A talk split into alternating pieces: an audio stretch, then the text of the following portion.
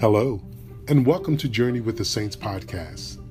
This is Garnett Purnell, a seminarian student at Mount St. Mary Seminary, the Athenaeum, located in Cincinnati, Ohio. Today, I want to share with you a brief story about one of the saints of the Catholic Church. Today's saint is St. Francis of Paola, episode 143.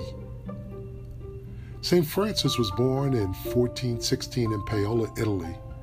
He was born into a wealthy but a very pious family.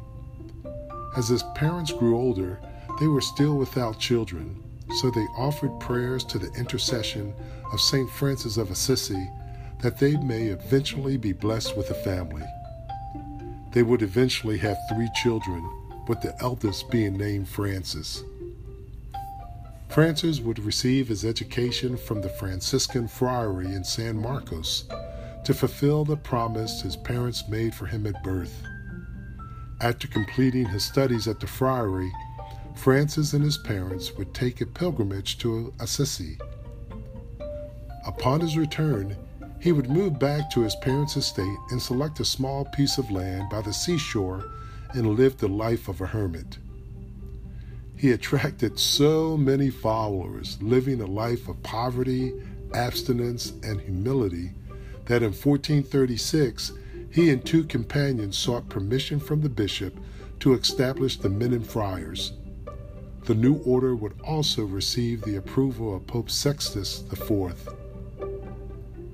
Known for performing miracles, Francis would establish monasteries in Italy and Sicily and wrote the rule for the nuns and tertiaries. He was sent by the Pope to the bedside of King Louis XI of France, and although he could not heal the king, the royal family was so impressed with his efforts, his heir, Charles VIII, became friends with Francis and would build him several monasteries. Francis died on April 2, 1507, in the monastery of Plessis. He is the patron of seafarers. For more information about St. Francis of Paola, visit catholic.org backslash saints or read Butler's Lives of the Saints and Encyclopedia of the Saints by Matthew and Margaret Bunson. And if you like this podcast, hey, encourage others to listen.